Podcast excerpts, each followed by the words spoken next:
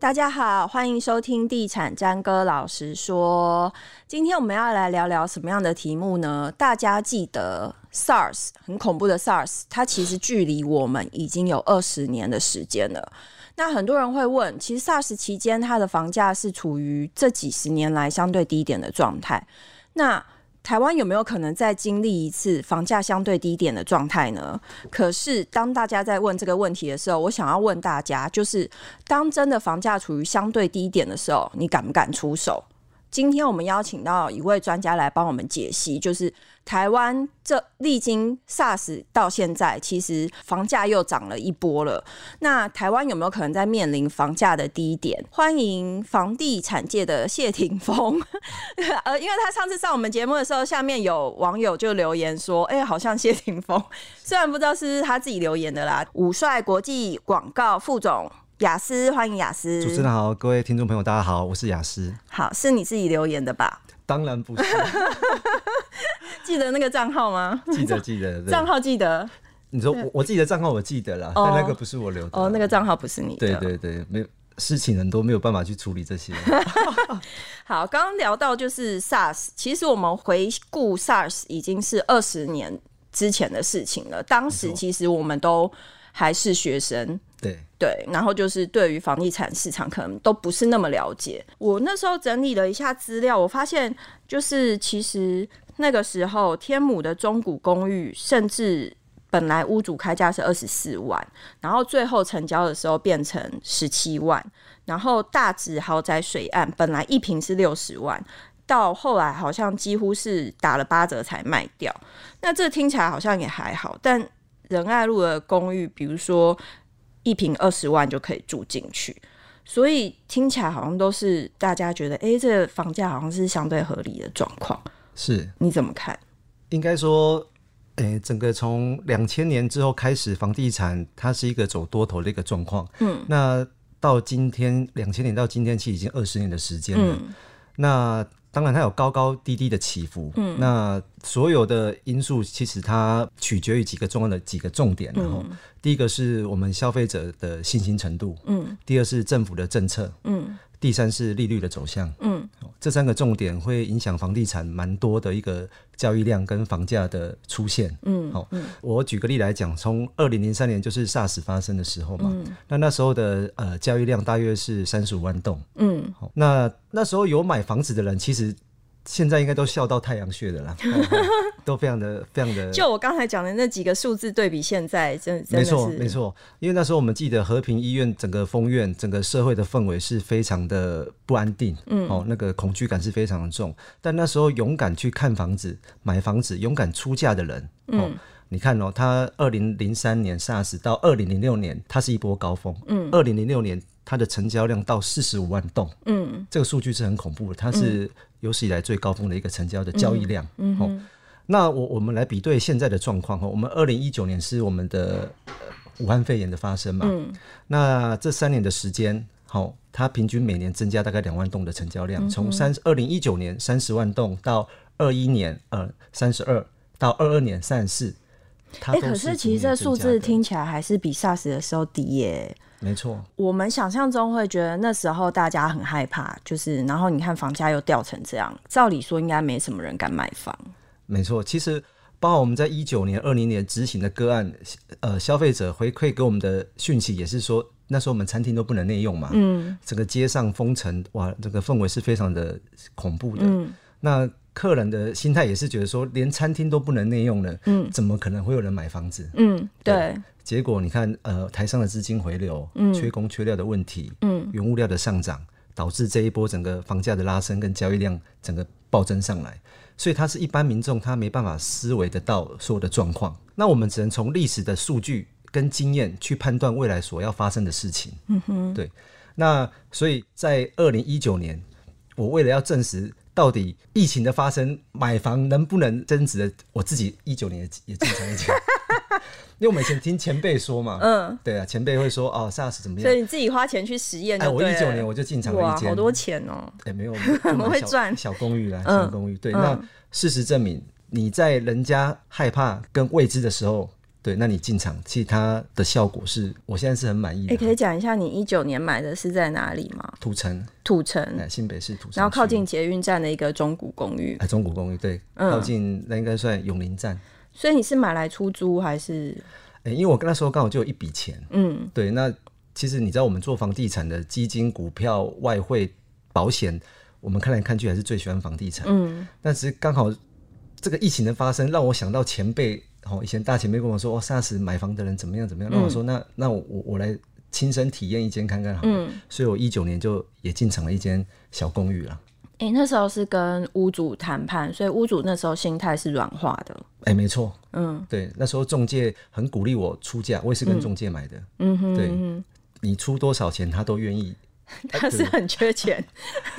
他要跑路了， 是不对，是？市场的氛围它并不是那么好，真的，你看餐厅不能内用，街上没有人，那个是很恐怖的一个氛围，所以这时候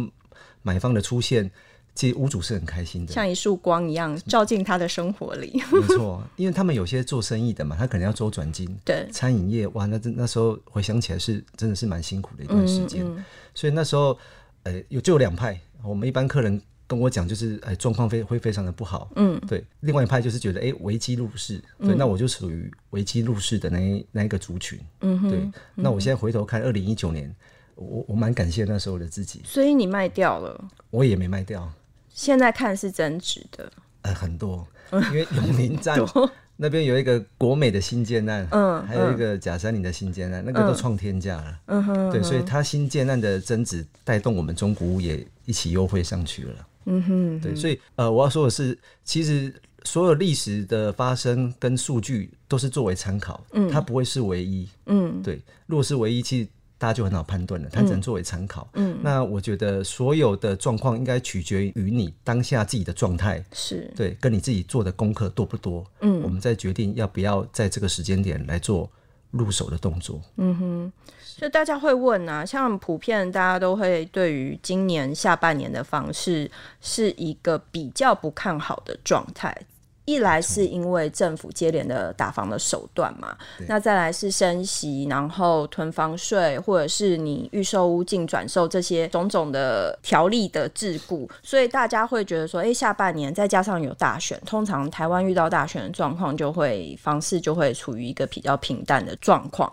所以，如果在这个下半年大家比较不看好的状况之下，你觉得它的房价有可能会呈现下修吗？或者是会有比较便宜的状态？呃，其实市场的氛围啊，会决定于建设公司跟屋主的定价。嗯，对。那现在看起来整体的市场跟下半年的市场，它确定是比较比较平淡的啦，哈，这确定的。那所以在价格上面，我们就回归到呃，之前我有提到，价格取决于三个要素，一个是土地成本，一个是营建成本，一个是建设公司的利润。嗯，对。那现在来看，建设公司在买土地上面真的保守很多，嗯哼、所以它推案量一定会少，嗯，它的供给就会少，嗯。那再来是建设公司，它对市场的敏锐度它够高，所以它在这一波冷的市场，它也不会推案，嗯哼。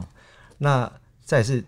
他们现在在谈土地，其实土地成本它没有降，嗯，然后呢，营造成本也没。哎、它没有再涨了，嗯，对，但是也没有降，嗯，那缺工的问题现在政府还在处理当中，它也目前还没有得到完善的解决，嗯所以我们在看这一波的价格，我们认为它会是持平的状况，但是量会少，嗯，价平量跌，嗯，对，因为大家都知道七月的时候平均地权条例通过，哦，开始实施，该买该自产的那一波都压缩完了，嗯，那现在刚性需求的客户，他的决定速度是相对慢，嗯哼，很多的消费者他希望。好、等到选举过后，期待会有更猛烈的政策，嗯，还有或者是有更优惠的政策，所以他们想要观望，嗯，所以我们在看，在所有的土地成本、营造成本、原物料都没有太大的跌幅情况下，价格持平，嗯，对，但交交易量会减少，原因就是因为。呃，资产客已经没了嘛，短期嗯投机客也没了，那现在就是刚性需求，嗯，那健身公司买地也少了，所以量也少了，所以嗯买方的量也少，健身公司的供给也少，所以它交易量一定少，嗯对，你看到今年七一到七月的呃一到七月的它的整个移转栋数大概是十二点六万栋算蛮少的，啊，非常少。嗯对，今年其实我们都以三十万栋为一个基准指标，对，今年看起来是绝对不会破三十，至少要就是一到六，至少要达到一半。哎、对对 才会达到我们认为绿灯的很好。对，如果说上半年都这样的话，下半年应该还是要拼一下，就对。 对，所以你看呃，呃，不管是建设公司或是我们代销公司，我们在接案上或是在整个配置上，都是也是比较保守一点在做。嗯对，面对这个市场目前的状况，好，刚刚讲到的是一个比较短期的房价，那大家也会期待说，长期有没有可能再现 SARS 期间的那种，比如说房价突然暴跌的状况啊？其实我有收集了一些资料，就是其实 SARS 它会突然发生的一个价格突然的大崩盘，主要是因为其实台湾前几年是处于一个嗯，怎么讲比较衰的状态啦，就是比如说它的前六年，它陆续发生了桃园大园空难，然后那时候它的飞机是坠毁在民房的，然后就会引起大家的恐慌，然后再来就是瑞博台风，它有造成戏子内湖的水灾，然后也有。就是人因为这样子而死亡，所以大家对于家园的安全也就格外重视。那再来就是陆续发生了，比如说大家都知道九二一大地震，这对房地产市场，不要说房地产市场，整个台湾都是一个很大的冲击。所以那一年的整个环境也都不是很好。那接下来，比如说两千年的呃网络泡沫化，然后两千零一年又有一个很大的台风叫桃枝台风，然后一直到二零零三年发生了 SARS。那这一连串的事件会导致整个震惊情况的不稳定，因为人心惶惶，会造成比如说有些屋主还有可能会抛售他的资产这样子。然后最重要的是那时候没有实价登录，啊你没有办法去查说大家交成交的价格是什么，啊，资你讯只不透会明嗯对你只会觉得说哦。好可怕！就是台湾陆续这几年好像都不是很稳定，发生了这么多事情，然后现在又有这个疫情，然后我是不是应该嗯，房价就是有人要买就赶快脱手，有人出价就卖，所以那那几年这个其实后来一直到现在有实价登录，其实也会对整个市场是处于一个比较稳定的状态。没错。对，虽然大家好像一开始业者好像一开始对实价登录也是有点排斥，对，其实你看到最后实价登录，它是好意啦，嗯，但它却变成一个定锚价，嗯，每个屋主都是以那个为基准开始往上加，嗯，对，所以当然它就是参考值啦，它有它的好，也有它的问题存在，嗯，但相信也是政府一个德政，那是 OK 的，嗯，所以房价跌不下来， 是因为每个屋主都用那个当定锚价，然后都不愿意往下往下修，只愿意往上加。这是一个因素。但第二个因素是，其实你看哦，以前的我们爸爸妈妈那一代。哦，就是民国四十年次、五十年次出生那一代，其实他们就像你讲的，资讯不透明，嗯，所以他不知道他的资产该怎么应用，他觉得我需要钱，我就是要把房子卖掉，嗯，对。但现在买房子不一样了，嗯，你看哦，你的现在我们大概都贷八十趴，嗯，对，少一点的七十趴、六十趴都是过半的，嗯，对。这个风险是在谁身上？是在债权人，在银行身上，嗯，你可能只拿了两成，剩下八十趴的债权是在银行身上，银行比你还担心，嗯。再来是房地产，它有一个好处，我们信用贷款最多薪资上限二十二倍，嗯。顶天，但是呢，你有你需要钱的时候呢，你有一张叫做房屋权状，嗯，它多好用，你知道吗？嗯，第一个你买卖你可以贷，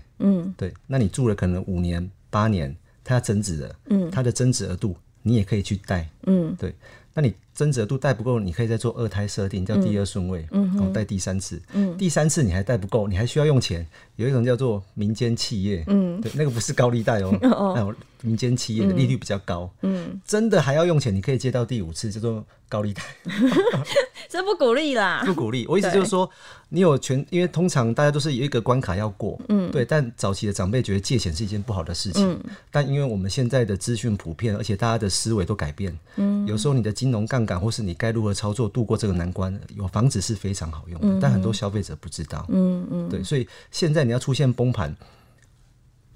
难啊，因为你的房子要搬迁。非常的好用，我认为要出现崩盘难了，而且现在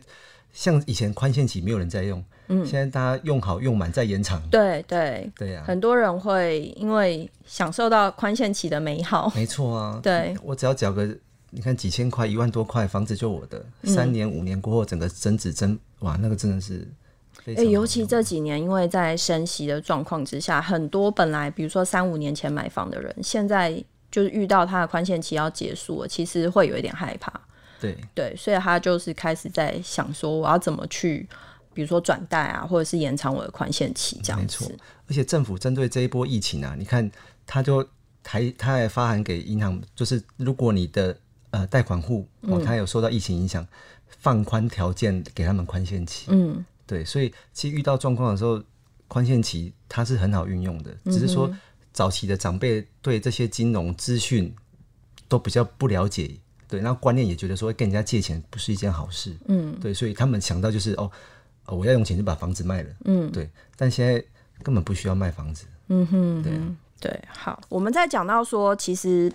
你你会期待房地产崩盘，或者是你会期待遇到一个跳楼大拍卖的物件。可是就雅思你第一线面对的消费者来说，他们真的遇到一个很便宜的物件的时候，通常敢不敢出手？以我的经验呢、嗯，还真的不敢出 手，就是一个区域，其其实为什么会问这一题，是因为我有看到网络上有人在讨论，然后通常我也有一些朋友会来问我，比如说在一个区域里面的相对低价，大家都卖七十几万，他卖五十几万，对大家就会来问说他是不是有问题？啊，没错，对，所以你看，我们做做销售，其实任何行业都一样，你只要做销售，你要对到的是人人的心理学，嗯，对啊。那所以，当你遇到低价的时候，其实我觉得消费者要去想几个问题啊，嗯，好，第一个就是为什么会出现这个价格？嗯，对，当你去思考它为什么会出现这个价格的时候，我们才可以判断它合不合理。嗯，好，譬如说我们啊、它是凶宅，嗯，哦，譬如说它可能是自建自售、哦等等元素，我我不知道，但你要去思考它为什么可以是这个价位。第一点要先冷静、哦，思考它的问题。冷静，对，嗯。那第二点是一般的消费者对于买东西都是追高不追低，嗯，对，嗯，类似股票嘛，嗯，绿油有时候叫你进场再冲，吓到怕对会怕 嗯嘛，红彤彤的时候就是啊冲啊借钱啊融资啊，对，房地产也是一样，当有人开第一枪，譬如说呃在一个区域里面有人开了第一枪，哦，譬如说广告打什么建商大降价，大家就会说，哎、你降第一次，你就会降第二次，嗯，对，所以那个心态是要调整的，嗯，对，没错。那再来是说，其实你看哦，有一个人性有一个很大的重点，就是多人的地方就是对。嗯，比如说，我们因为看到有人在排队买买蛋挞，一堆人排就觉得、哦，那它一定好吃，嗯，这叫刻板印象嘛，嗯，多数人讲的话一定是对的，嗯，对，因为我们是民主国家，我们是多数决，嗯，但是你要想到一个问题，其实台湾有钱人他是少数决，对，台湾百分之九十趴的人工作是为了给那十趴的富人快快乐乐的，什么仇富理论？对我意思就是说，其实有钱人他不多，黄金金字塔， 对对，你看呃，黄金金字塔的顶端的思维，它反而跟我们一般的人思维不一样，嗯，对，而且你要很呃，把自己知道说你现在你的圈子到底是什么样的圈子。如果你的爸爸妈妈根本没买过房，你的叔叔阿姨他可能会为了你好，然后告诉你说啊、现在房子不不能买，或是这个地点不好，这个房子不好，嗯，但他根本不是房地产专家，或是他根本没在研究，嗯，他只是为了你好，但是却不小心害到你没有进场，嗯，所以我一直说家人绝对是为了你好，但是你要去做功课，要去看数据，自己要去研究，因为包含你自己，比如说你你骨科，你你你手扭伤，但你不会去找牙科嘛，嗯，对，对，我一定找专科的骨科嘛。嗯，对啊。那爸爸妈妈为你好的情况下，但是他又不是房地产专业，你问他现在土地公告限值多少，有多少就业机会，那未来有没有什么增值性？如果他说不出来，只是叫你先不要买，先等等看，那就等于你那个呃骨头痛，然后你找牙科来看嘛。不过也有一些房地产专家是没有道理的，一直叫大家不要买啊。你说的是 S 开头吗。对，因为其实我我我这么说好了，其实我我认为节目就要有节目的效果，因为想买的人多，嗯，对我只要这样讲，大家一定会开心嘛，嗯，对，因为讲真的，房子它不便宜，真的像我们这种叫大家要多做功课，找到时机进场的，大家听了都不开心，不舒服 啊，也配啦， 对，置入，自入，对，对，所以其实节目就是解，我觉得我我自己是这么解读的啦，但呃，就是每个人想法不一样，我认为节目它一定要有收视率。因为当九十趴的人想买，觉得它贵，我来制造这个话题，那当然大家跟我一起是产生共鸣的嘛。嗯嗯，对啊，那我、我还是希望说，想要买房子的朋友，你应该是说自己要做功课，嗯，因为你工作赚钱其实它很辛苦，你可一月可能三万、四万、五万、八万，我不知道，嗯，但一个房子是几百万、几千万，嗯，你真的有时候我都跟我的客人说，我真的觉得你请假一个月去把房子搞清楚，嗯，都值得，因为你一个月是五万嘛，嗯，但你一个房子 那他会不会几千就万直接啊被开除啊？什么东直西？接被开除？没有，这是举例啦，没有，不是好，不是哦 人家人家真的去请请假， 对，但是在不被开除的前提下，哦对，我意思说，因为它的金额大，嗯对，因为人一生中正常人大概买一到两间，嗯，对啊，所以你应该要花时间去做功课，嗯，而不是呃在你的周围，而且非专业的人士或者是看电视，对，因为讯息太乱了，有正派就有反派，嗯，对你应该自己去好好的了解自己，是啊，没错，尤其就是像刚刚讲到的那种很，就是在一个区域里面相对低价，或者是他真的要卖给你很便宜价格的东西的时候，还是真的你稍微去做个功课，说不定哎，说不定它的地目不同啊，没哦，错对，，然后、嗯、凶宅现在其实也都跟一般住宅差不多价格了，因为太贵了，因为大家觉得穷比鬼更可怕，没错，这个观念我也非常认同。对，而且你看，有些它的设定哦，它可能已经设定了五六家了，嗯，对啊，它可能真的是缺钱，嗯，对啊，这种它它卖便宜，因为它已经有资金上的压力，嗯，这种就合理。所以我一说，就是要去判定它便宜的因素在哪边，对对对要对做功课，是好，最后我们想要了解一下，刚刚讲到了短期的房价的想法，跟比如说比较长期、比较难预测的可能突发状况的长期的房价的，就是雅思对于它的看法。但我们现在想要知道的是，既然下半年的状况不是那么好的话，那有没有什么区域有可能可以捡到便宜，或者是它它的房价有可能面临一个比较初阶段的泡沫？好，比较有机会松动的地方啦。嗯吼，对，我认为现在呃会比较容易松动的区块，应该是第一个是从化区，嗯，好，因为从化区它它量体大，嗯，好。那第二，如果这个从化区又缺乏交通建设跟就业机会，或是政府重大的公共建设的议题，这种题材的区域就很有机会松动。所以你的意思就是说，比方说他那种是建商建设跑在政府建设前面，而且很多建商建设对就的区块，然后它的利多又不是那么到位的时候，没错，而且两个最大的重点，第一个你一定要有交通建，因为有交通人才会通，嗯，有人才会有市场，嗯，那再也是大部分人都是随着工作的状况在移居，嗯，对，那他一定要有就业机会，嗯哼，如果那个从化区量体大，又没有交通建设，又没有就业机会，嗯，那风险性就很高了。你这样你在讲的时候，心里有蓝图或者是有，我不能 说啊，